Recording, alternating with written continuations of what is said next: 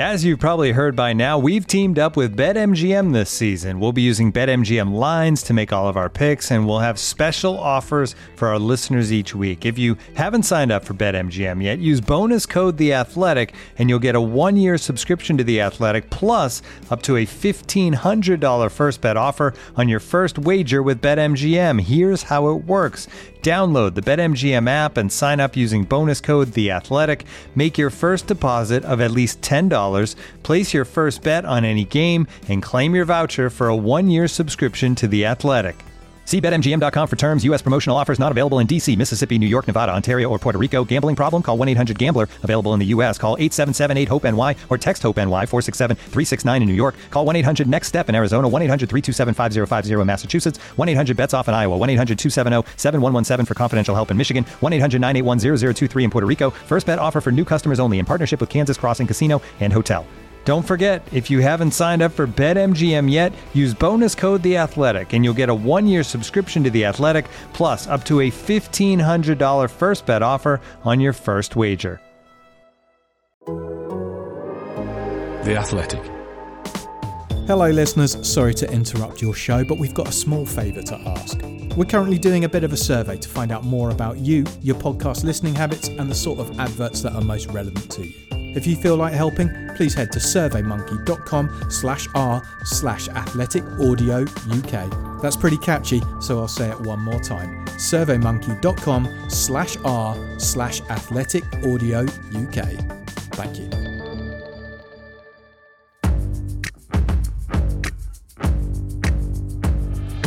Totally Football Show. Today, Champions League. And now their watch is ended. Ronaldo ensuring Piers wasn't the only man making a red-faced early exit on Tuesday. Wednesday, Messi following suit. We look back on a dramatic midweek with Liverpool, Haaland and more. And then ahead to a big weekend in the Premier League. Moyes and West Ham at Man United and the North London derby. Will Kane hit a screamer? And is there any way to talk about Alex Lacazette? Much to discuss in this Totally Football Show in association with Paddy Power. Warmest of welcomes to you, listener. It's Thursday the eleventh of March, and with us we've got uh, oh Karen Carney. Hello, Karen. Hello, you all right? I'm very well, thank you. Karen Carney, M B E, of course. Sasha Gurionov's also on board. Hello, Sash. Morning, James. Fresh from taking the bins out and staring at a wall for two hours. More on that shortly. Duncan Alexander completing the uh, trio. Hello. Hello. Do you know what's special about Thursday the eleventh of March?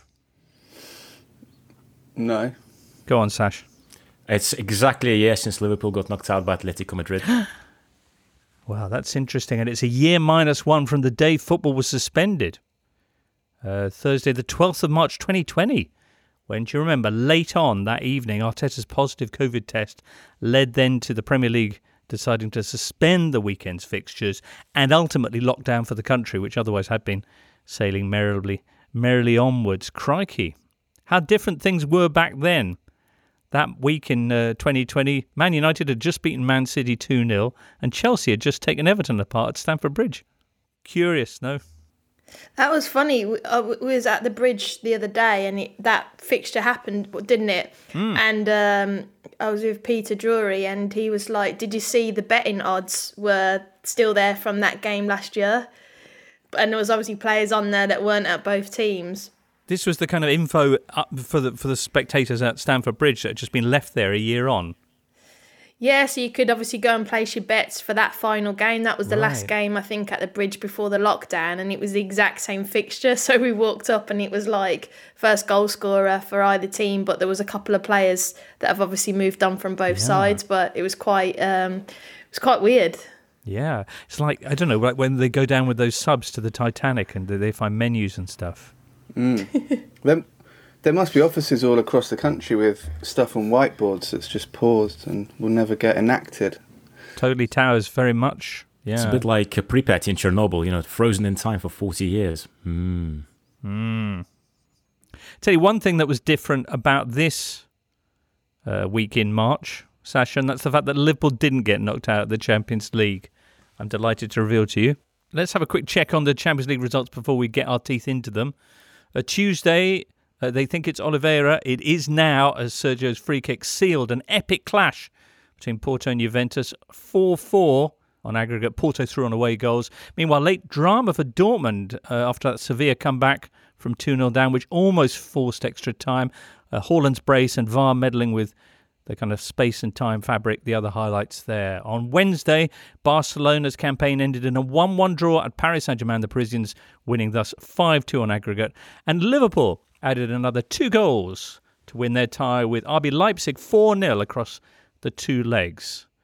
All this means that for the first time since two thousand four to five, neither Lionel Messi nor Cristiano Ronaldo will be in the Champions League quarterfinals. But plenty of exciting players will, and we certainly had two great games a midweek. You, you might have enjoyed all four, I don't know, but uh, two really stood out. One was Porto on Tuesday against Juventus, that marathon affair in Turin, and the other one was Wednesday's uh, P S G Barcelona. So this was potentially Messi's last game for Barcelona. Obviously, there's major question marks over that. What what do you think he will feel about it? I think he would love to strangle Dembele uh, for missing, I don't know, six, seven chances in the first half. They kept on opening up um, P S G's, uh, I think, yeah, right flank. And he went with his left, he went with his right, he shot across the keeper, he cut inside, and he missed them all. It was absolutely extraordinary. I think... I mean, the, the first half performance from Barcelona was really powerful, and I think both wings worked really well. But all those misses were glaring, and of course Messi then misses a penalty as well. And for the second half, Barcelona just don't have it anymore. But I thought the first half performance from Barcelona was probably one of the best halves of football by a team we've seen, you know, in a number of years, I think. They were looking for another remontada, of course, and Daniel Story pointing out that in the first half alone, Uh, they had the same number of shots as in that six one in twenty seventeen. As you say, though, unfortunately, most of them fell to Dembele. Yeah, sixteen shots in the first half, nine on target, uh, ninety percent pass completion. It was it was kind of like the last great hurrah for Barcelona mm. under Messi. And it, it could have gone differently, you know. As Sasha said, they with better finishing, um, they could have been two or three up at half-time, and that would have, you know, scared P S G, I imagine. I mean, obviously, Messi came out with a lot of credit, and his goal was, you know, he hit that so hard that the rage that went into it almost deformed the ball, but then he missed a penalty. Um, only Sergio Aguero has missed as many penalties in the Champions League since two thousand three to oh four as Messi. Um, you know, obviously, Ronaldo also gets tagged Penaldo on, on social media for taking a lot of penalties, but you know, Ronaldo's taken twenty-two in the Champions League, Messi's taken twenty, so it's not like Ronaldo has loads more. It's just he's sort of better at finishing them.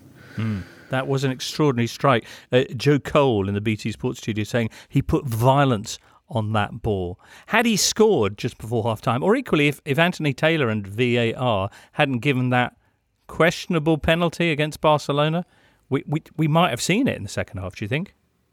Well, given given P S G's past form for collapsing, and given their, I would say, quite a cowardly approach to this game as well, perhaps with those collapses uh, in their mind, I, I think second half would have been on had he scored that penalty. I do have to say that both penalties were really weird. Um, I think, obviously, for, for the P S G penalty, I think everyone agrees, you know, the player isn't getting, Icardi isn't getting there. But for, for the Barcelona penalty just before half-time, you know, both players kicking at the ball, which is up in the air. I don't think it was a penalty at all either. Uh, so it's a couple of, uh, obviously, strange decisions. But uh, I think I think that missed penalty, if anything, j- just really broke Barcelona psychologically. I mean, they were still there in the second half, but as, as Duncan memorably put it, uh, every Barcelona corner looked like they had eleven goalkeepers up in the ninety-third minute. Yeah, I'm not a fan of all yellow away kits. I think that should be banned from football. It doesn't doesn't look right. But yeah, they had one one shot on target in the second half, and it did sort of peter out. And you know, from the seventieth minute on, really, it didn't. You, you kind of you know, the commentators were like, you know, they in the famous remontada. You know, the goals came really really late, but it just never never felt like that. And you know, I don't I don't completely buy that this is Messi's last Champions League appearance for Barcelona. I can see I can see him signing another one or two year contract and being back next season. But it does feel like, the, you know, the last real chance that he might have to win the Champions League. Um, oh. I mean, we pointed out before a few weeks ago he's, you know, he hasn't won the Champions League since he was twenty-seven. Um, and if you'd have said that at the time, that that would have been his final one, people would have laughed. But that happens in football. If you'd have said to an Arsenal fan in two thousand four, you won't win the league again for many decades, possibly, they, they would have laughed as well. So, you know, you never know when a full stop comes in football. You, you can only tell in retrospect, and um, it's increasingly looking like that. That was it for, for Messi. In life, Duncan. in life. Mm. Mm. Um, you were calling P S G cowardly, uh, Sasha, for their approach. It, I mean, it must be difficult, though, to know how to approach a four one lead, Karen. Yeah, no, it, it definitely is. But, you you know, the team you're up against, you've you've been there before. You've just got to be defensively organised and, and hard to beat. And um, I think that it's always the first goals are most important in that type of instance. So, um, look, it wasn't, I'm sure, the best of performances that they would have liked. But at the end of the day, it's a results-orientated business, and they're in the next um, the next round, which is the most important thing for them. Absolutely. Uh, one other thing, uh, did you notice that a Paris Saint-Germain fan was arrested by police at five a.m. at the Barcelona team hotel after setting off the fire alarm? You don't think it was... Oh yeah, dear. I think it was, yeah. Anyway, all right, well, that's Barcelona. Sasha? I enjoyed the um, the front page of L'Equipe today. Uh, Le Messi, c'est Navas. Um, because I think Keylor Navas really did have a phenomenal half of football there. So I think uh, if anyone kept P S G in the game, there's probably the goalkeeper. P S G through to the quarterfinals. Tuesday, meanwhile, the big upset, although it kind of wasn't, was Porto putting Juventus out. Juve actually winning three two on the night, but it was four four on aggregate, and Porto going through on away goals despite playing for over an hour with, with ten men. Now, this result was seventeen years to the day that Mourinho's Porto went through at Old Trafford. How far could this Porto go? Um, well, I don't want to be captain, let's wait for the draw, but we should probably wait for the draw, shouldn't we? I mean... I mean, the, the form Pepe showed was incredible for a, for a man of his age. And he, I mean, that was... I mean, obviously, over the years, he's got a reputation of a, as a bit of a cartoon villain, but his defending there was... It reminded me of a sort of veteran defender in an F A Cup tie against the top-flight team, just, you know, chucking himself in front of everything. And, you know, you, it was amusing because you could see how it was winding Ronaldo up more and more as the game went on. I think there's not a metric for... Just, you know, gesticulating during games, but I think Ronaldo might have broken it in that match. You know, a lot of uh, a couple of times, Morata or Chiesa were caught offside, and and your eye is immediately drawn to Ronaldo at the bottom of the screen, just kind of violently turning away. And you know, it, you can understand his frustration. He moved to Juve to win the Champions League, and, and that's not going to happen. Well, um, you can imagine Juve's frustration with Ronaldo. Equally, that's a, a topic we'll come on to in a second, but. Yes, all hail thirty-eight-year-old Pepe. What a player. Always loved him. And Porto in general, Conceição has now taken them into the quarterfinals twice in, in three years, which given that they sell all the players because they've got no money... Yeah, well, it's not even like they're a, a, a team full of young talent. So this was, the, I think, their second oldest uh, starting eleven they'd ever put out in the in the Champions League, which obviously is slightly bolstered by Pepe. But, you know, they're... they're a, They're an effective team rather than a kind of, you know, team of glittering talents that's going to be picked off necessarily.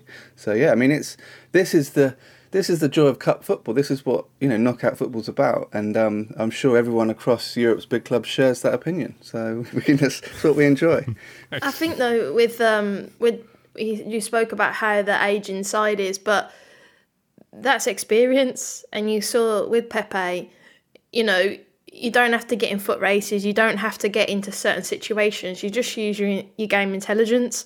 And he used it in abundance, and so did the, the team, to be fair. And, you know, you, you can't buy that experience. You can have young players who run around and really energetic, and, and sometimes that's the way to go forward. But there is, I've always said, there's formulas to winning games, especially in competitions. And to be fair, the more experienced you are, the more it is easier to kind of understand that formula.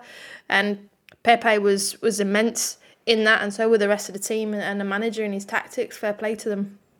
I think also one factor in this game was the fact there was, I think, a bit of desperation because they had to go through to save their season.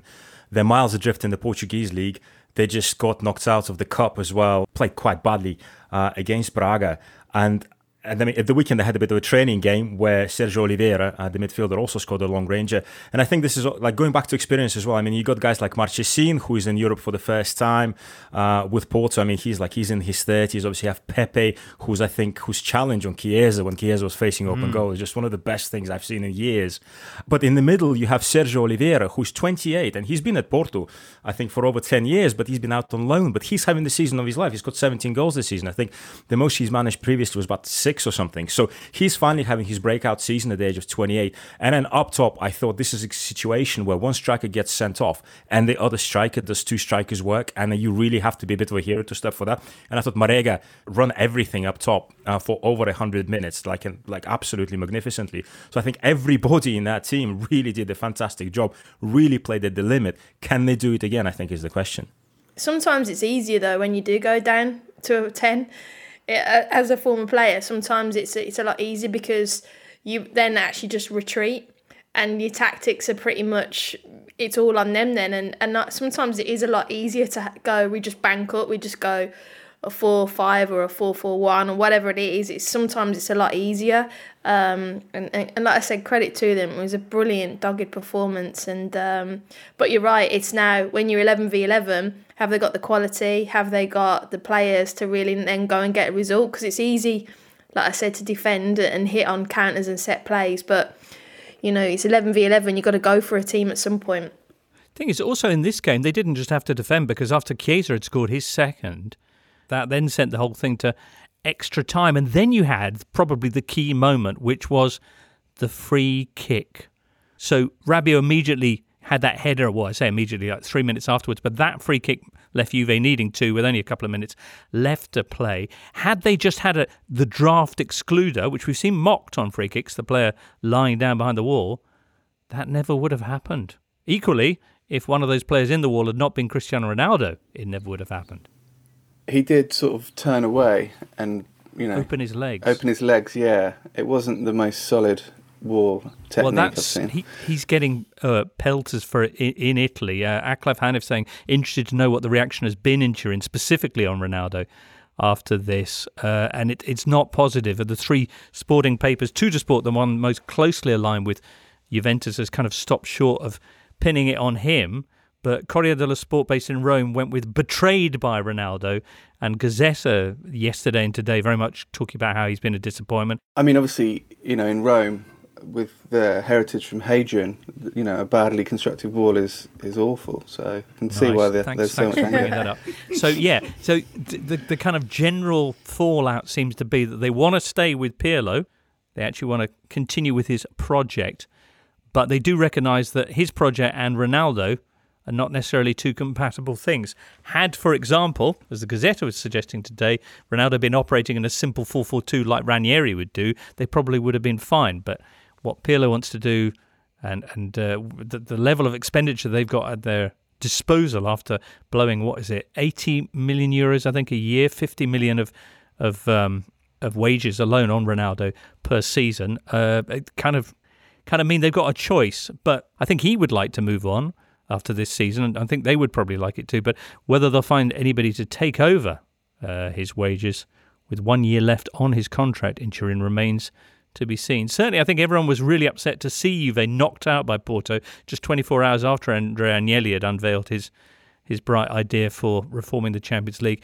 He does actually say this wasn't his idea; it was Edwin van der Sar, but he was just presenting it in, you know, as chairman of the European Clubs Association. That old excuse. Yeah. I've used that later. Former Juventus player as well. Yeah. Yeah, that's very true. So, uh, I mean, there's been a lot of fuss about this. We get a lot of fuss about Champions League proposals at least once a season.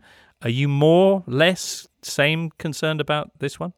Well, I'm not concerned in the sense that we, it seems like every year now we get these proposals that, you know, because it's countering potential super leagues. and, and But if it does happen, I would be... I mean...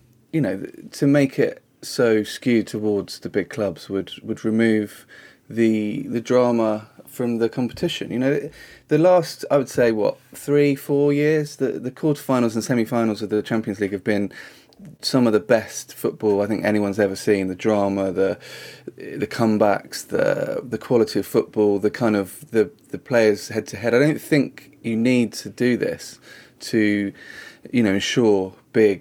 great games involving the world's best players. But how, how, how does his how does uh, Van der Sar's plan, which they say could be ready to come in from twenty twenty-four, how does that change all that? Well, it it, it, may, it expands the competition into much more of a league. So you're removing a lot of the knockout um, element of it, and you know leagues. We've seen it in other competitions, you know, the the group stages aren't aren't great, and but, but having a massive group stage is not going to help the competition. But what it does help is big clubs' bottom lines, because they get guaranteed games every season, um, and then they're starting to base stuff on, you know, heritage and, and history and stuff. And it's just, you know, the the European Cup slash Champions League, I think, was improved by turning it into its modern format. Um, and if you remember, the, the two group stage era was, was widely detested, and, and they got rid of that, brought back the last sixteen, and it hasn't changed since two thousand three or four. Ironically, that was the season Porto then went on and, and won it, um, the first time in the current format. And I think this works. I think this is, for fans, I think this is a good compromise between, you know, a, a, a competition where the big clubs have a semi-guarantee of a certain amount of games, but there's still the, the knockout drama at the end of the season. And the balance, if you shift that balance, it's going to really affect everything. All right. And also, my head explodes from this uh, Swiss format where you have a league of thirty-odd teams and they only play ten games each, and then you rank them. Mm. And then how you set the... I think the way you can set those games... I think that's, that's not, I wouldn't like to call it fiddleable, but it's like how the algorithm to determine that, I think, can be can be Gamed. skewed. Uh, mm. Yeah. All right. His other proposals for making the last fifteen minutes of matches subscription-based and big clubs not selling to each other were, on the other hand, completely brilliant. Very good. Uh, much more from the Champions League to discuss. A Dortmund performance against Sevilla with Erling Haaland and, of course, Liverpool up next. And they're off. The plucky youngster on the inside has started fast. Number seven now, going down the outside. The big fella in the middle is racing to make up the ground. A late charge and across the line. Yes, the ball is across the line. Excellent header from the big fella. To celebrate an unbelievable week of racing and football, get a completely free five pound bet on Tuesday, Wednesday and Thursday of Cheltenham, and a five pound risk-free bet builder on Chelsea v Atletico Madrid. Paddy Power. Max one five pound free bet per customer per day. Racing free bets available forty-eight hours before first race each day. Pre-match bet builder bets only. Minimum legs two plus. Max cash refund five pounds if it loses. T's and C's apply. eighteen plus. Be gambleaware dot org. This episode is supported by Season three of F X's Welcome to Wrexham. Celebrity owners Rob McElhenney and Ryan Reynolds' small-town Welsh football club has finally been promoted into League Two after fifteen seasons in the National League. Dedicated staff and supporters celebrate the city's return to glory while bracing for the newfound challenges that come with being in a higher division. Will Wrexham A F C stand up to the challenges and rise again into League One? F X's Welcome to Wrexham. Catch all new episodes Thursdays on F X. Stream on Hulu.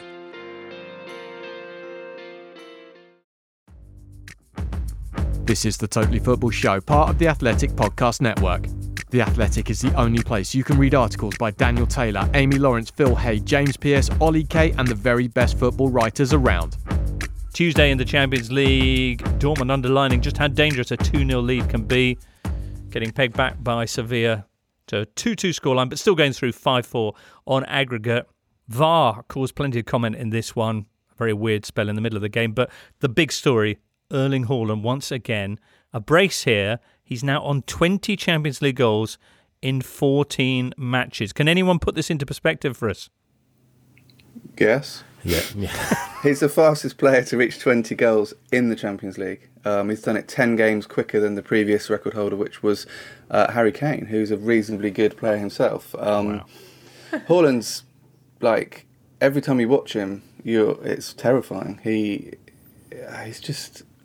I mean, we've said it many times on here, but he is a, a robot footballer who's come to destroy the game in terms right. of records. He's he's so good.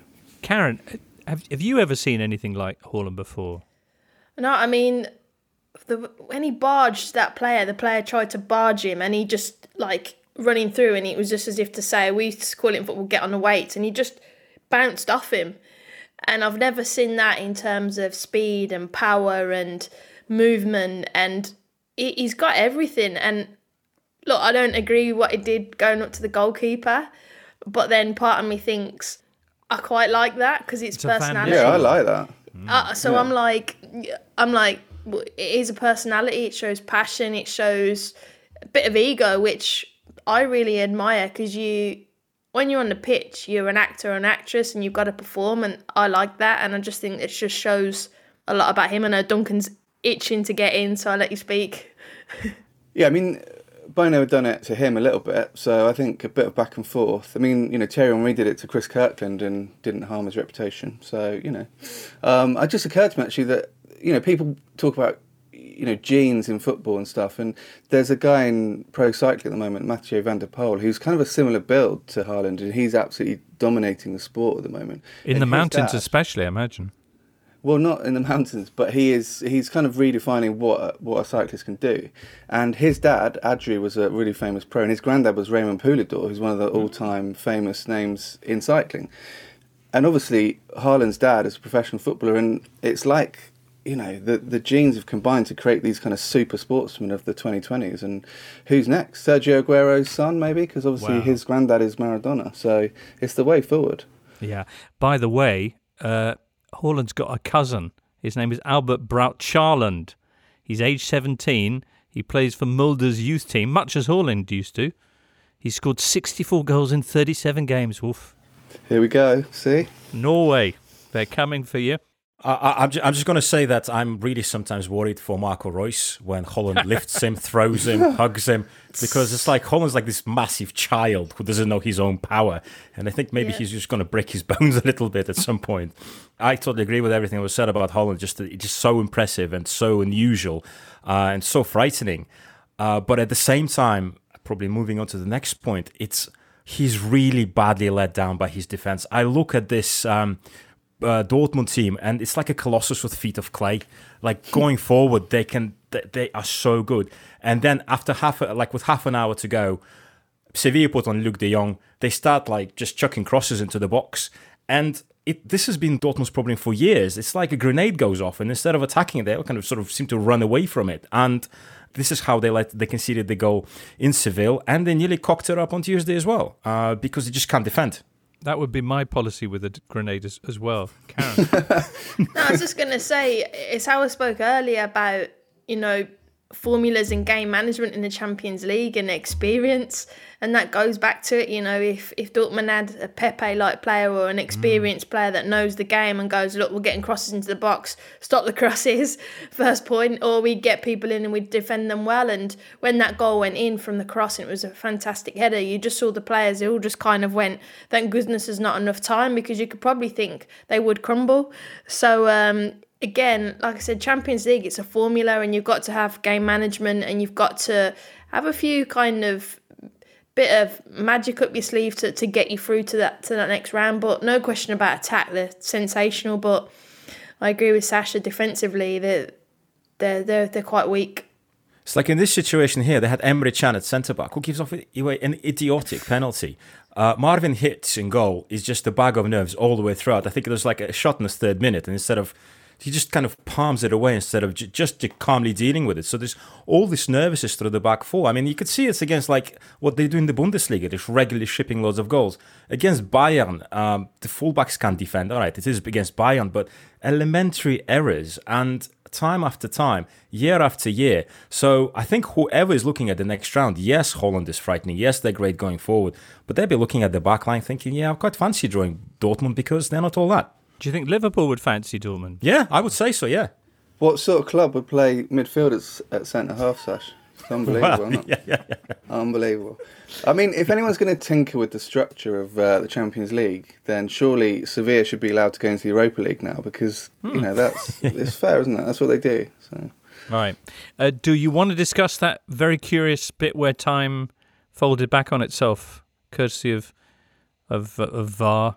Haaland summed it, Haaland rather summed it up quite nicely at the end of the game. Thus, first of all, it was a nice goal before, but then it was penalty, and then uh, I missed, and then he cheated, so then I uh, took it again, and then I scored when he didn't cheat. So yeah, it was exact the same, but then he stood on the line, and and he didn't stand on the line. But uh, yeah, when he was screaming in my face on the, after the first one, I was thinking, oh, it would be even better to score another goal, and uh, yeah, that's what happens. Anyway, it all worked out in the end. And uh, through Dortmund go, and they'll be in the draw, as will Liverpool. Sasha, uh, this is going to be your bit to talk about Liverpool, but when the game kicked off, what did you do? I was uh, doing anything but watching the game. I switched everything off. I stared at the wall for a bit. Uh, as you alluded to, I took the bins out, cleaned the kitchen, and bang on ten o'clock, I switched everything back on and saw that Liverpool were through so I could watch the game. And you were the that reason worried? For that, you were that worried that they would I, th- I think it's a huge game. Yeah, it, it was just like this. This was a game where they absolutely could not make any mistakes in. Given the recent form, even, you know, allowing for Leipzig's setup and the two-goal lead, I wasn't completely confident. And I think if Liverpool went out at this at this stage like they did last season, you know, this time it will be psychologically absolutely disastrous. I also was thinking that, say, a year ago when they played Atletico, of course, the game that should never have been played, but feels now like the last game of like Il Grande Liverpool, if you like, you know, full Anfield, Liverpool going at Atletico Madrid, superb game until the, I think, Adrian error, the missed kick, and that stopped something. And maybe this is the chance of Liverpool maybe maybe to rise up again. And I thought in this particular game, the approach was perfect. Fabinho in midfield, of course, everyone's commented on it, but you could see how they were defending. I mean, against, say, for example, you take Chelsea, the press was shambolic. It just wasn't existent. Here, you could see they had the front three, the three behind. It's like a screen of six um, in front of the Leipzig players when they were on the ball. I thought the back line, perhaps, it was really weird watching on telly because it focused on that part of the pitch. So couldn't really tell how deep the back line was set, but it felt like they had enough there to not be completely caught out by balls over the top, even though that happened a couple of times.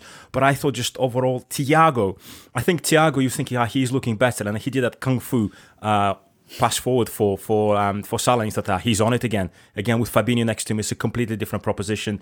And yeah, I just thought this this was a complete performance, including all the missed chances until they finally scored. Right, seventieth minute when uh, Salah opened the scoring, and then within four minutes, uh, Mane had had added another. First time since October that Fabinho's uh, been there in midfield. Yes, yeah, since the Everton game, and I, I kind of agree with Sasha about the Atleti game being a turning point, and then I think the next turning point was that Everton game, obviously Van Dijk getting injured, Thiago getting injured, um, and everything having to change. So yeah, th- maybe this is the, the, the turning point. Okay. This came at the Pushkas Arena with this famous sign, this is Pushkas Arena, this means more. Uh, Karen, do you trust them to repeat this success elsewhere? When you see Thiago alongside Fabinho and Fabinho back in midfield, do you think Il Grande Liverpool is back? Um, no, I think they knew how to turn up for this game. You know, one-off games they're prepared for. They know, look, this is going to save their season in essence. So I think they were up for it. They rested players ahead of the game. I think there were six changes. So there was a freshness towards this Liverpool side. There was an energy. I think Jota as well coming in mm. was more aggressive in the press. You, you know, Sasha spoke about the pressing intent. I just thought it was more like the old Liverpool, and you're right, Fabinho in there, Wijnaldum in there, they had the, the legs and the energy, which is what Liverpool are all about, because, you know, I watched the, the clips back against Fulham, and the back line were, were, were really, really high, but there was no pressure on the ball, and so they just lumped it over the top and got in, and basically you need people to press and stop that if you're going to have that high line.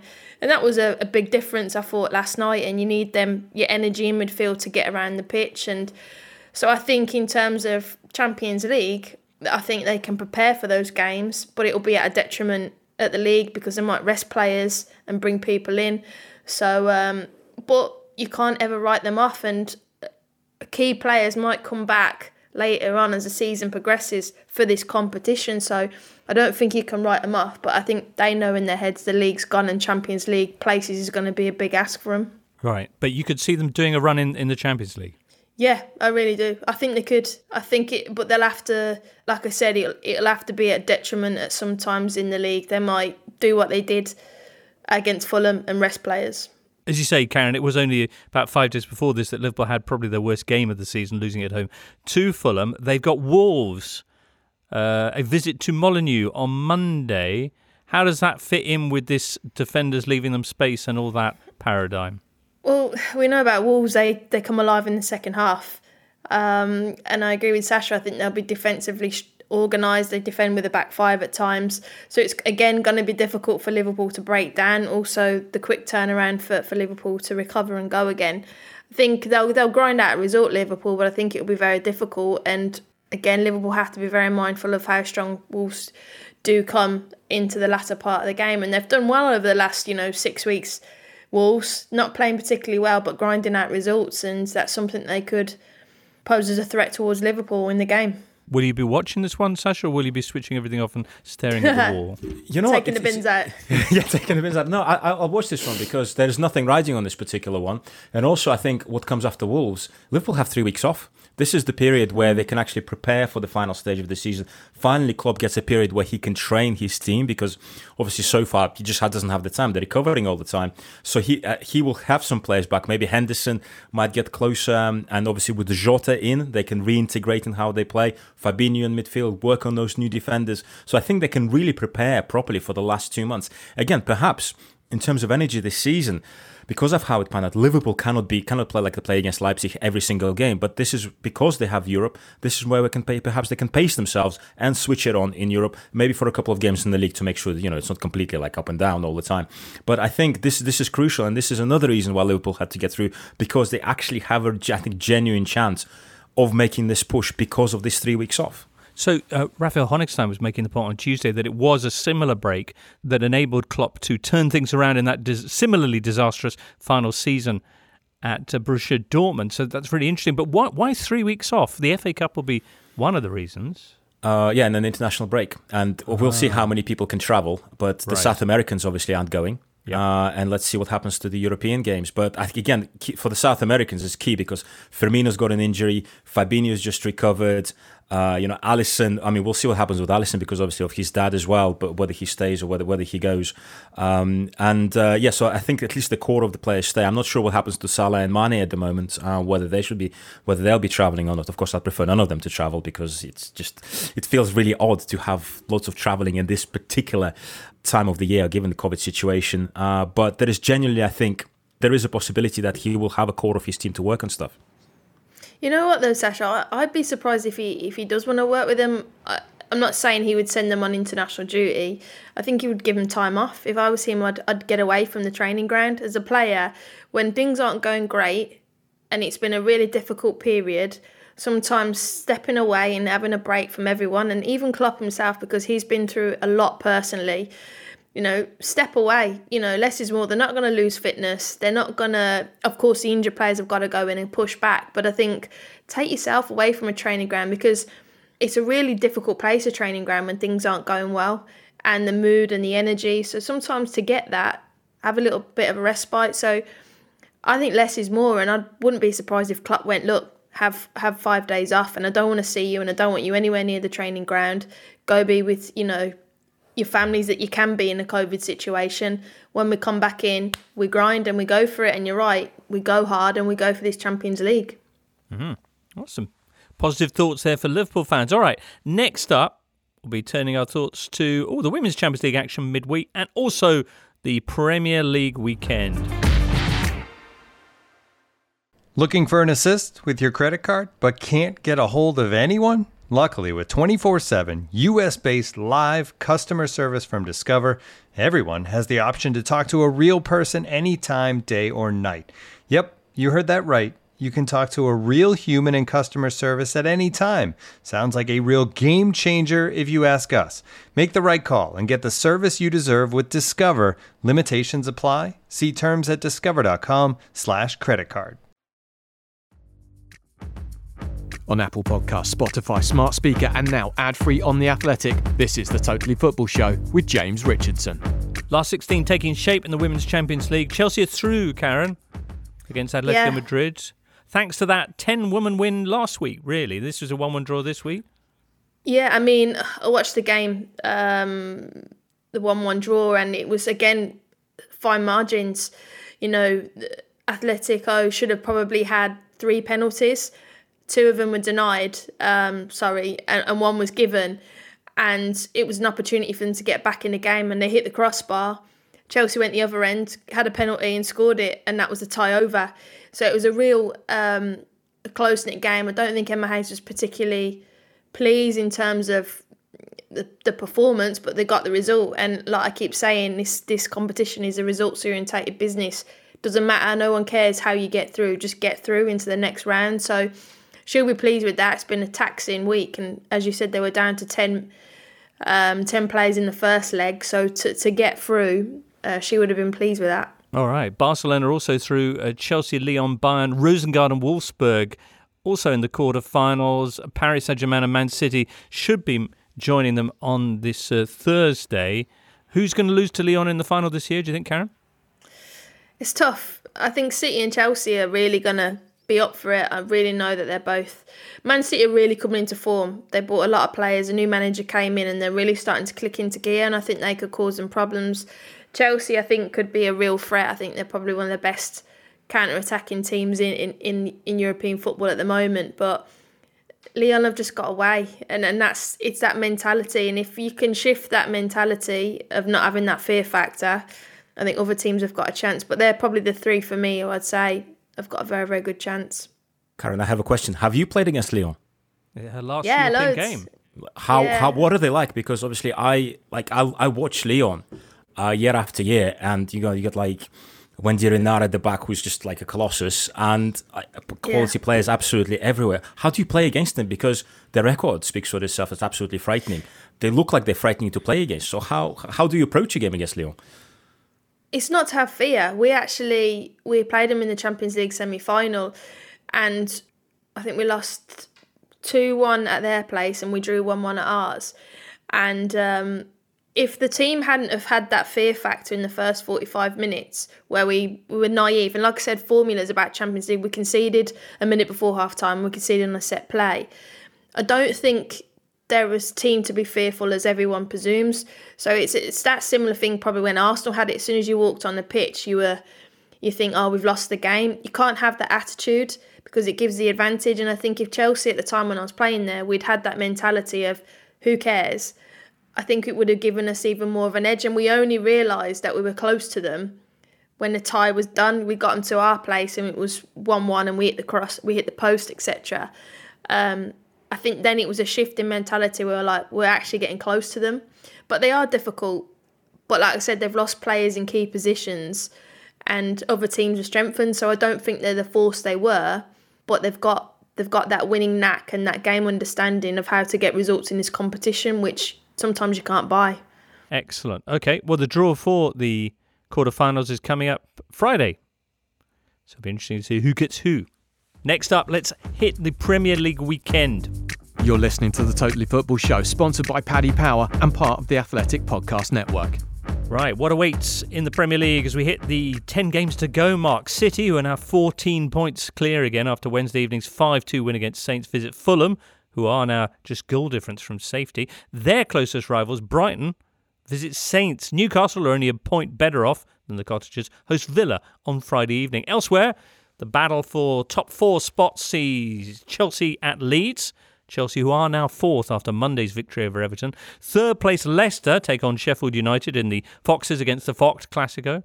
Everton are up against Burnley, and two huge games on the Sunday evening. The North London derby and Man United against David Moyes' West Ham. Woof. Monday's mentioned it's Wolves, Liverpool. Right. North London derby, everybody. Arsenal against Tottenham. It's Sunday, four thirty. How worried should Arsenal fans be?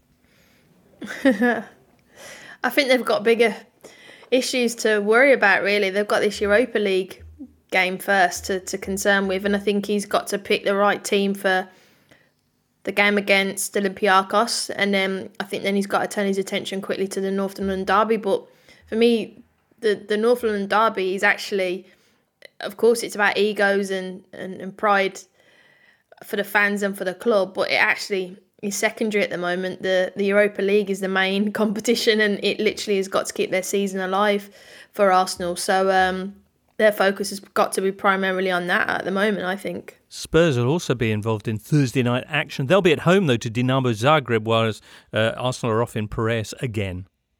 Tottenham haven't won three league games in a row against Arsenal since the Rubik's Cube was invented, and I think which, whichever manager can rotate better after Europa League might be in with a chance of uh, of winning this game. But I mean, I think the big question is obviously Gareth Bale. He's been brilliant the last couple of weeks, and you know, he's got five goals against Arsenal in the Premier League, more than he has against any other team. He did used to be a bit of a, a bane for them. Um, so... If he can continue this, I think it's it's pretty worrying for, for Arsenal, because that, that kind of attack of Son, Kane, Bale, not only is a series of one-syllable names, but, you know, really good, uh, effective forward. So, yeah, right. We'll see. And and Kane with a terrific record, obviously, in this fixture as well. Spurs, in all competitions, four straight victories in which they've scored twelve and only conceded two. Jose Mourinho hasn't always adopted a, a free-flowing attacking approach in in big games. But even though Arsene Wenger's not there, I've always got the, the impression that Jose absolutely loathes Arsenal and might really enjoy putting them to the torch in, in this one. Yeah, I remember being at Stamford Bridge for Arsene Wenger's one thousandth game in charge of Arsenal. Um, Mourinho back in his second spell at Chelsea, and they won six nil, and he it's fair to say he revelled revelled in that. And yeah, I mean, he obviously had a lot of history with Arsenal in the in the Wenger era, um, you know. And I even remember the, the first time he didn't win the league, um, Chelsea were playing at at the Emirates, and he did that walking across the pitch doing his keep your chin up gesture to the Chelsea fans. And yeah, he'll be up for this. Um, and, you know, everyone knows that big games this season have tended to be mostly nil-nil, but Arsenal-Tottenham is generally the the kind of big six game that is a bit more anarchic, and, you know, it tends to end in some sort of huge drama. So I wouldn't be surprised to see quite a few goals in this game. Yeah, I, I, I don't think it will be nil-nil. I mean, even everyone's criticised Spurs for being defensive, scored over, you know, one hundred goals this season. So, um, and that front four and... And Spurs have to attack because of their defence. It's so vulnerable. The best form of defence is attack, and they've literally got to go for it. And we've seen how Arsenal play out. It's risk versus reward. They'll be thinking the same, but I agree with Duncan. I think there'll be goals in it, and uh, I think it'll be an entertaining derby. Spurs coming off a four one victory over Palace. Arsenal from a one one draw with Burnley. Sasha, can you make the case for the Gunners?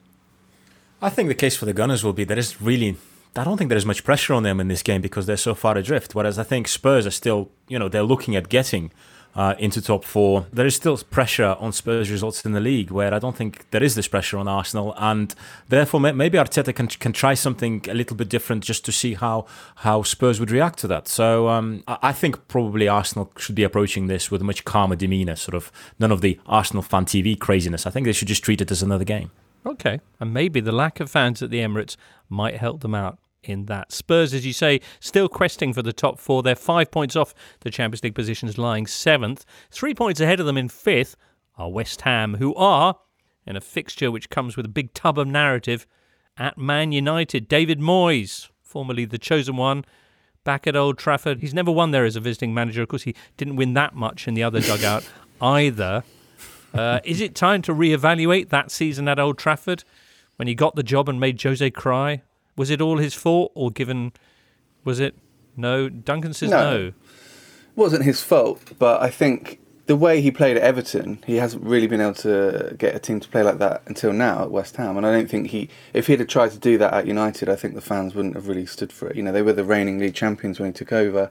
Um... You know, they wanted a certain style of football, and he he did try and provide that, and it, and it didn't work. But, um, you know, West Ham are looking so good. They, their win against Leeds on Monday was, you know, dominant, calm, n- no real issues.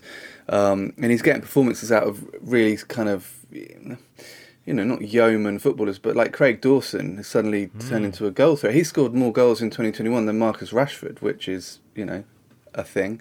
Um, and I can see West Ham... doing okay in this game. Yeah, I, I think what's really impressive with West Ham is the the winter signings. I mean, obviously last year you had Souček and Bowen. Um, at this time you have Jay Links, um, and they really have. They came into the team quickly, organically, and are pre- able to produce, produce the results straight away. I mean, of course, missing Lingard in this game could be a bit of a problem, but they can perhaps be slightly more conservative like they were before. But I think him coming in is certainly, you know, added a bit of warmth to how they play. I mean, I've seen I saw West Ham play against Liverpool, and I thought there was a bit of old Moyes in that they were quite mm. they weren't positive enough, I didn't think, in that game. So let, let, let's see how he approaches this one. I don't think they've been, this is going to be a bit harsh, I don't think they've been ultra positive the whole season. They've they've actually enjoyed defending, and they've got counter-attacking players like your Jesse Lingards, like your Bowens, like your Antonios, who are quite happy that they, they sit back, they defend, they wait for you to make mistakes, and they absolutely counter on you in, in pace. And we know that teams that don't have a lot of possession are getting the results at the moment. And I think defensively really, really organised. And they're just he's brought in players that are sensational on the counter-attack, like Jesse Lingard. How he hasn't played for a year and he's got the levels of fitness that he has. I saw him live, I think, after the second game in, and I couldn't believe how fit and how dominant he was up and down the pitch. And, and that's a credit to him. They've got the structure behind them. So I, I don't think they're... I think the fans not being there is helpful because they're not going to outplay you. They, of course, they can play, but their game plan is solely counter-attacking football, and it's it's working wonders. also, talking of the style of football, Karen, when you were at the club and a manager comes in from a slightly lower level, mm. perhaps making a step up, and, you know, he tries to introduce maybe his his brand of football, do the better players, how do they react?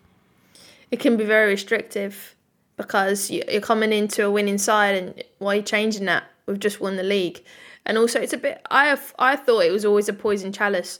Why, you know, you, you'd never turn Man United down, and that's the difficult one. But do you really want to go in and be that first person after Sir Alex Ferguson, after doing all that, and make change, and the players are restrictive? They probably don't buy into the manager just because it's not Sir Alex. It's so hard. Well, exactly. And also the only player he got to bring in that summer was Fellaini, who came from his old club and kind of embodied the old way that he used to play. So it, that just kind of made it worse. And then, obviously, in January, Juan Mata arrived on a helicopter, but that didn't really help much either. So, right. yeah, I think, like Karen says, it. I don't think it, anyone could have gone in after Ferguson and really made a success of it. But, you know, Moyes probably did deserve a chance at a club that big, but that wasn't the one. All right, maybe West Ham will be that big club. It was a difficult time. Ferguson stepping aside, David Gill leaving as well. She had Moyes arriving with Ed Woodward, and we all know how that turned out. Anyway, is this the time? Is this the time that he gets his first win away at Old Trafford? They are unbeaten, Man United, in eleven matches in all competitions, uh, ahead of Thursday evening's game, which might be underway by the time you hear this, listener, in which they're hosting Milan in the Europa League. Quick prediction, West Ham, Man United, what do you think? Sash? Draw. Draw. one one. Duncan? No, no. Karen? I'm going Man, Man United win. There you go. Excellent. Next up, ooh, Leeds Chelsea and the big battle at the bottom. This episode is brought to you by Michelob Ultra, the official beer sponsor of the N B A. Want to get closer to the game than ever before? Michelob Ultra Courtside is giving fans the chance to win exclusive N B A prizes and experiences like official gear, courtside seats to an N B A game, and more. Head over to MichelobUltra.com slash courtside to learn more. You're listening to The Totally Football Show, sponsored by Paddy Power. Lunchtime Saturday, it's Leeds against Chelsea. Uh, Monday evening, Chelsea were in action, beating Everton two nil. Leeds were also playing and losing by that same scoreline to West Ham. Leeds have, in fact, now lost four of their last five. Chelsea, as it stands, are they going to be challengers for the title next season? Is there anything they're missing? Goal scorer. You know, I, I was at that game that you mentioned against Everton, and they they pass the ball like it's ten passes as a goal. They, they really do. They just pass, pass, pass, pass, pass, and they just drain you out. But, you know, the the first goal was a, an own goal, and then the second goal was a set play. Look, the, the, the grind, they're getting the results, and clean sheets have been really, really good, and they look completely in control.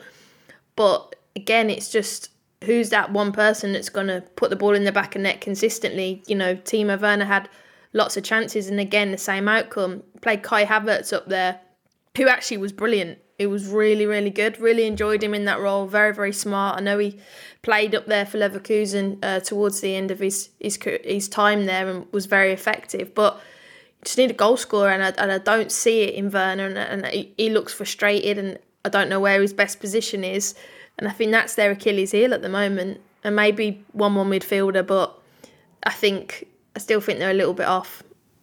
So far, under Tuchel, they've conceded zero point two two goals per game, which, if you extrapolate over a thirty-eight game season, is about eight point four goals. So let's round it down to eight. That would shatter the current Chelsea record of fifteen in oh four oh five. So, I mean, obviously that's not going to continue, you know, in perpetuity, but the, the the transformation in their defence since he took over is, you know, if it, if you ever want to demonstrate to someone how a new manager can come in and with the same players essentially, you know, completely change the way they play and how they defend, then this is one of the best examples ever. Yeah, in his eleven matches in charge so far, only one opposition player, Minamino, has found the back of the Chelsea net. He's unbeaten in his first nine Premier League matches. Only two managers have begun their Premier League careers with longer unbeaten runs. Listener, can you name them? Go on, Duncan. Um, it's Maurizio Sarri, beloved at, at Chelsea, um, and perhaps more surprisingly, Frank Clark of the old Nottingham Forest days. Wow. And they finished third. Mm. Alrighty. One thing, one thing I would add on Chelsea as well. I think it, it's it's a good time to find defensive competence, and I think if you look at their five, next five games, should probably be able to win them all, and that will probably clinch Champions League for them. Wow, so effective. Mm. This game, they've certainly got a good record in. Last time Leeds beat Chelsea was December two thousand two. It was a two nil victory at Ellen Road. El Tel was in charge uh, back then. It's a game that featured Jonathan Woodgate and a sixteen-year-old James Milner on the score sheet. He looked identical back then to what he does now. You know what, though? With this game, a lot of teams haven't pressed Chelsea and they've allowed them to get into this rhythm. This is a challenge for me because Leeds will press you. And this is, I think this is a really interesting fixture. I think Leeds could get a result out of this because everyone else has, has kind of not pressed Chelsea. They've backed off. This team's going to go after them, and it'll be interesting to see how they react and how Thomas Tuchel manages this, this game. So I'm really excited. I'm going to look very closely at this game.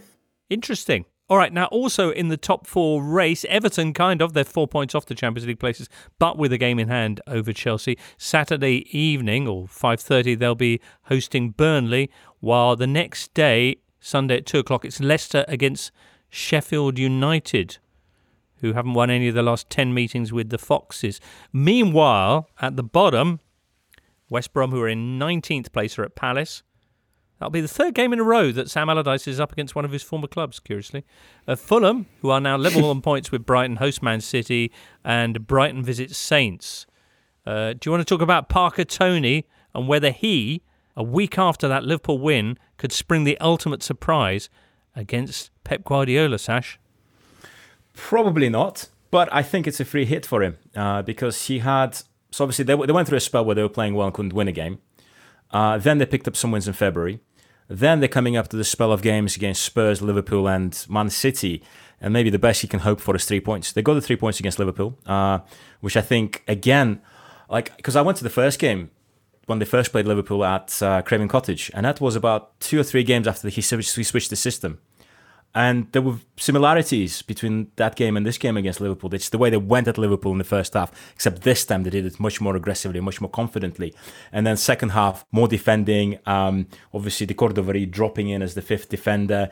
And it just feels, it just looks like a much better honed system. But I'm not sure whether they will be able to kind of go at Man City as effectively as they have done against a team that's as low on confidence as, as, as Liverpool, because I think basically Manchester City, I think, have the players to play through this. But I don't think this is a game where they need to achieve anything. I think they should be able to do better than they're traditionally doing against City, because I think, you know, City find it easy to play against certain teams. And over the years, I think Fulham, they just basically generally spanked them.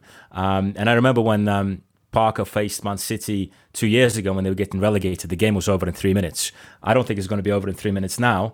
Um, and I think I think Parker can probably just enjoy this one because, I mean, he's beaten Klopp, he's beaten Ancelotti, he's beaten, I think, on a personal level, he must like quite enjoy this. He's beaten really experienced, established managers. Um, and I think the game against Guardiola would just be interesting for him. And I think, um, you know, they were talking on Match of the Day, um, Match of the Day two after the Liverpool game, and Danny Murphy was talking a lot about, you know, the mentality, the approach. But I think more credit has to be given to Parker for switching to defensive um, system, not just mentally, but, you know, physically on the pitch. The implementation, I think first and foremost, this system is about defense. I mean, if I look at the results, maybe this is one of the reasons why they kind of struggle to pick up points against the teams right above them. There's a bunch of draws, uh, and which and they have a few of those games coming up, which they need need to win. But perhaps there's less pressure now because they've kind of caught up. So I think I think Parker can just enjoy this one, and I think the big one for him is Leeds next week. If Fulham do play as well as they have been, maybe City's best chance of uh, of scoring will be Phil Foden winning a well-earned penalty. You're making an ironic reference to the fact that he was denied a stonewall spot kick uh, because he didn't go down.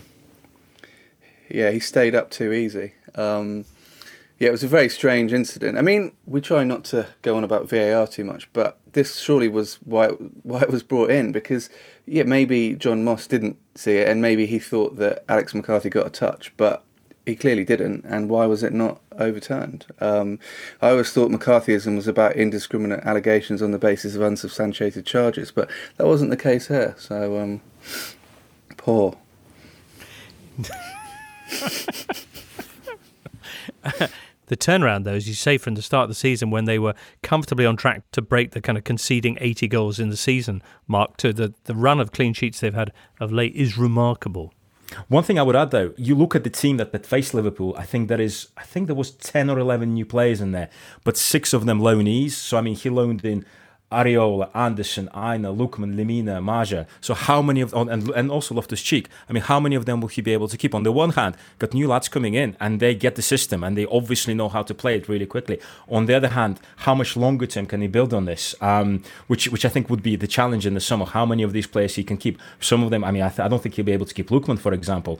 But then also, you know, he added Maja because I think he realised he needs he needs more goals up there. So against Liverpool and against Spurs, he almost played with, with two up top, which is, you know, which is brave, but again, it shows the confidence in the team, and they, they, they won one of those games and just conceded one goal in the other. What he will have, he'll have time, and what he didn't have when he got promoted because of the playoff and because of the quick turnaround, he'll have time to assess the situation. He'll know where the club's at, whether they're in the Premier League or not. And I think the reason why they started so poorly was because they didn't have time to prepare. He didn't have time to get those players in. Now he's got his fixed team. Anderson's been a revelation. And you're right, those loanees that have come in, he can train with them and work with them, and he's gone a little bit more pragmatic. But I think even though he knows he's got those on loan, he will have the time to prepare, similar to how Aston Villa did last season when they came up. It was a shopping dash. They got it fixed, and now look at them. So if he gets the same time to sort it out, that you know, that'll be a real big um, advantage for him going into the next season. Speaking of Aston Villa, uh, Friday night they're going to be at one of the other teams directly involved in this scrap, Newcastle. Newcastle are only a point better off than Brighton and Fulham. One win in six. Villa haven't actually won at St James's Park since April two thousand five. Duncan, do you remember this game? I do, yeah. It was the one when Lee Bowyer and Kieran Dyer ended up fighting and getting sent off. Um, Teammates. Yeah, teammates. Um, I mean, you know, that was a very dysfunctional, internally problematic Newcastle. So totally unlike. Yeah, exactly. So I mean, it's one of the great, great moments of Premier League history, really. So there's rumours. There's rumours of, and you know, we have to tread carefully with rumours, but they seem to be quite substantiated reports of a lot of friction within the Magpies camp at the moment. Steve Bruce has, I think, referenced this as well. I mean, Karen, on one hand, this is the kind of stuff that pros always say this happens all the time and you probably want that passion, et cetera. But of all the three teams, are they the one you're most worried about, Newcastle? Yes, I am. Uh, I was at the game against West Brom and, um, gosh, it was a, a very dry ninety minutes to say the least. Um, but yeah, I'm worried because the goals.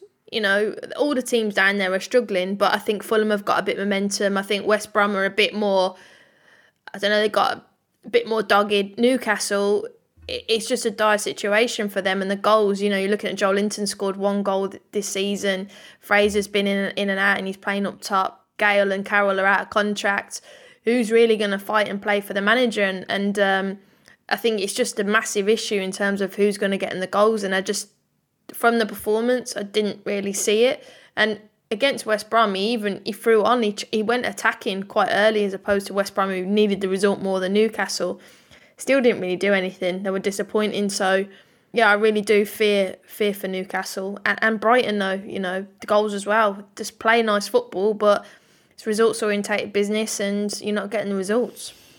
I mean, this Newcastle game does remind us that um, Steve Bruce is a rare manager in that he's managed Newcastle and Sunderland, Aston Villa and Birmingham, and both Sheffield clubs. So, you know, he's been around, and I, I don't know, that doesn't sit right with a lot of a lot of fans of those teams, and, and generally, I think. He's but he's still behind Sam Allardyce, who's managed even more Premier League clubs than him. Well, yeah, but Allardyce is, is more of a kind of an overall spread rather than kind of, you know, direct right. rivals. Okay, mm. then. Steve Bruce has managed five Premier League clubs, just in case you're keeping track, listener. Mark Hughes is on six. Allardyce with a whopping eight. Crikey, it says here, uh, Roy Hodgson's done five. So that's what? Liverpool, Palace, West Brom, West Brom. Blackburn. Blackburn.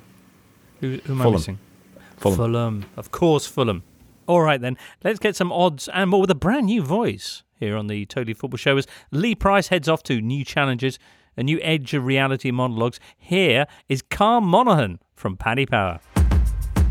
Thank you, James, and hello to all the football-adoring listeners out there. I must say I'm a regular listener, and right now I'm talking to myself. With some intriguing managerial jousts in store, we'll get right into it.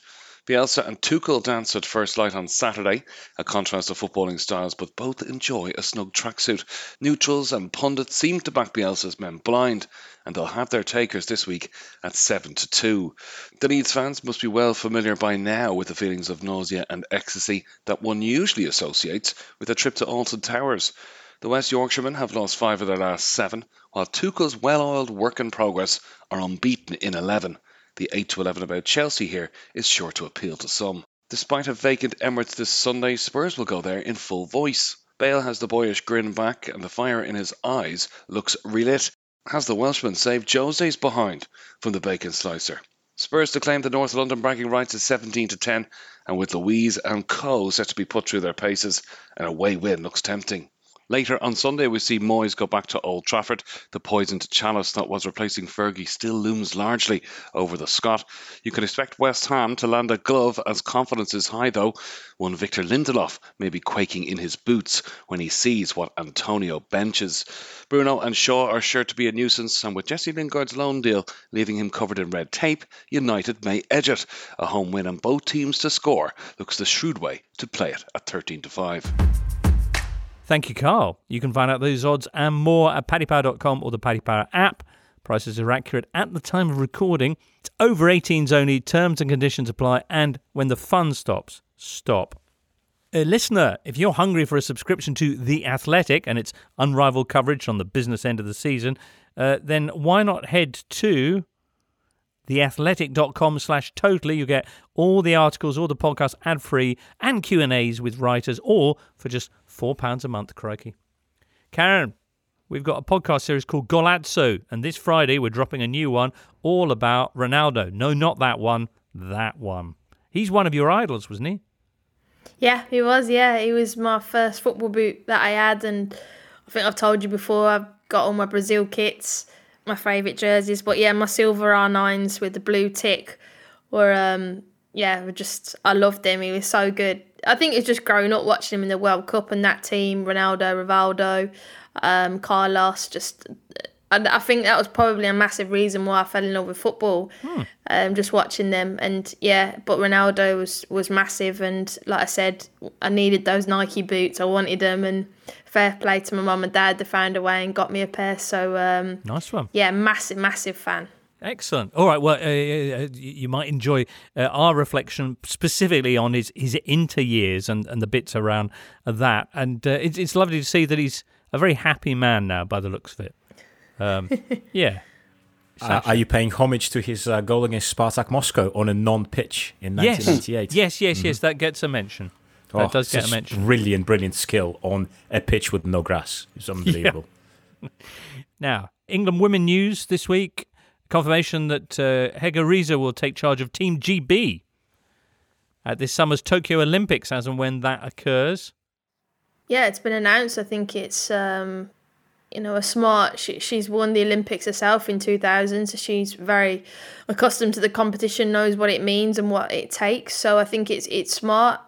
I think she's kind of a neutral manager that, that can look over and, and yes, she is in, at the moment in charge of England temporarily, but I think she can sit back and, and pick the best squad needed for this competition. It is different because looking at it personally, I'm thinking you might not pick your best footballers and you might sit back and go, what? But you're only able to take a really, really small squad. So you might just take your most athletic eighteen players actually, because the quick turnaround, you mm. can't carry players, so it's a quite a strategic team that she'll have to pick. But I'm sure she's got really good advice and she knows all the nations that she can she can pick from. It'll be interesting who she takes. Because you played in the the Olympics in twenty twelve, and you're just saying about how you, you grew up with a Brazil kit and that you set up Steph Horton's goal in the one nil win over over Brazil. No, Karen Carney gives chase. Lovely sidestep to get out of the hole there, and in towards Steph Horton. She couldn't score again, could she? Yes, she could! This is incredible! Was that one of your all-time kind of career highlights? Yeah, I think it is, to be honest. I think um, because I've said it many times, it's every boy's dream to play at Wembley, but we got to play at Wembley, you know, nearly eighty thousand people there, when so many people told us, there's no interest in women's football, you'll never get a crowd. And well, we did it in twenty twelve and everyone loved it. And, um, you know, to beat Brazil to is really weird, because I think in the space of like a month or two, I'd played for England and there was quite a negative perception around it. And then I put my Great Britain kit on and everyone was all over us. Like it was like we were the celebrities everywhere. And it was just like there was so much joy and passion around the twenty twelve team.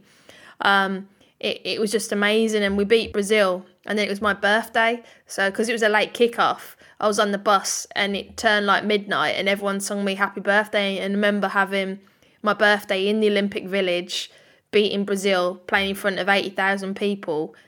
I was like, I don't think you'll ever top that. Um, and there's there's photos of like my family took of how high up they were, like in the, like literally in the gods. And it was just like, you'd never known that that was me playing in that game, and or it was either a male or a female game. It was, it just looked like a full packed stadium watching people play. So it was just a brilliant experience. And like I said, it'll whoever goes will have the best time of their life, because it is, to be an Olympian is you, you take that very, very seriously, and you're you I think you get a dog tag when you go. So when you first get in, um, they give you a dog tag and you got a number on it. And I think I was like three hundred sixty-four out of five hundred fifteen that represented Great Britain out of seventy, eighty million. So, you know, that stat is is ridiculous. So whoever goes, whoever Hegarisa picks from all four nations that you can go by, it will be an amazing experience. Brilliant. All right. Well, unlikely to be crowds of eighty thousand at the games there, or indeed any crowds, sadly. But we'll see. A lot of question marks still surrounding the Tokyo Olympics, but it does seem set to be occurring this summer. That brings us to the end of today's Totally Football Show. Of course, we will return on Monday morning to review the weekend's activities and look ahead to another packed midweek of Champions League and Europa League action next time around. But for now, it's many thanks to Karen, to Duncan, and to Sasha, and producer Charlie, and you, listener. Have a great weekend, and we'll catch you on the other side. You've been listening to The Totally Football Show, part of the Athletic Podcast Network. Keep up to date with everything Totally at the totally football show dot com and follow us at The Totally Show on Twitter and Insta. Check out all of The Athletic's football podcasts on Apple, Spotify, and all the usual places, or listen ad-free on The Athletic app. The Totally Football Show is a Muddy Knees Media production and sponsored by Paddy Power.